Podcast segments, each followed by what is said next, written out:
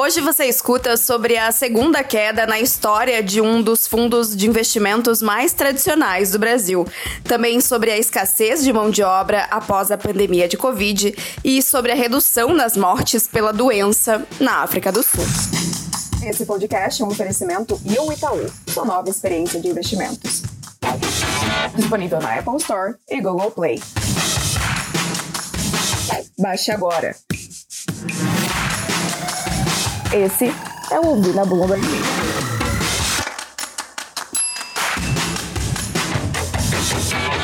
O lendário Fundo Verde, que tem retorno acumulado de mais de dezoito mil por cento desde a sua criação, em mil novecentos e noventa e sete, registrou uma rara queda anual. O fundo caiu um vírgula um por cento em dois mil e vinte e um, após sofrer com apostas em ações brasileiras e passar por um dos meses mais difíceis da sua história em outubro do ano passado, de acordo com dados compilados pela Bloomberg. O fundo se recuperou depois de um turbulento início de quarto trimestre e chegou a subir dois por cento em dezembro. A única vez que o fundo terminou o ano no vermelho foi em dois mil e oito, quando recuou seis vírgula quatro por cento, isso em meio à crise financeira global. O Fundo Verde é gerido pela Verde Asset Management e comandada pelo veterano Luiz Stuhlberg, e tem o Credit Suisse como acionista minoritário. Próxima notícia. Relatórios de empregos nos Estados Unidos mostraram uma força de trabalho reduzida com possíveis empregados mantidos à margem ou se aposentando mais cedo.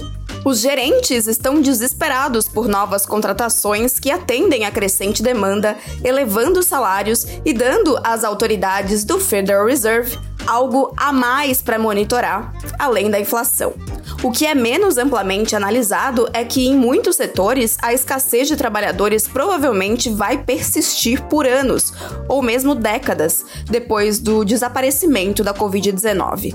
A força de trabalho deve crescer cerca de seis vírgula cinco milhões de trabalhadores até dois mil e trinta, segundo a Secretaria de Estatísticas Trabalhistas dos Estados Unidos. Isso representa uma queda em relação aos quase dez milhões nos dez anos encerrados em dois mil e dezenove e números ainda maiores nas décadas anteriores. Uma combinação de crescimento populacional mais lento dentro do país e menos migrantes vindos de fora, ambos agravados pela pandemia, mas também anteriores a ela, sugere que em períodos de crescimento econômico, as empresas podem ter problemas para encontrar pessoas para empregos de nível básico. E tem mais. Na África do Sul, as mortes em excesso, indicador levado em conta na medição do impacto da covid dezenove, atingiram um pico durante a onda de infecções impulsionadas pela Omicron, que representa apenas uma fração do visto em surtos causados por variantes anteriores. Até a semana de vinte e seis de dezembro, o número de mortes em excesso, medida que compara a média de mortalidade durante e antes da pandemia, caiu de três mil e oitenta e sete para três mil e dezesseis, segundo o Conselho de Pesquisa Médica da África do Sul.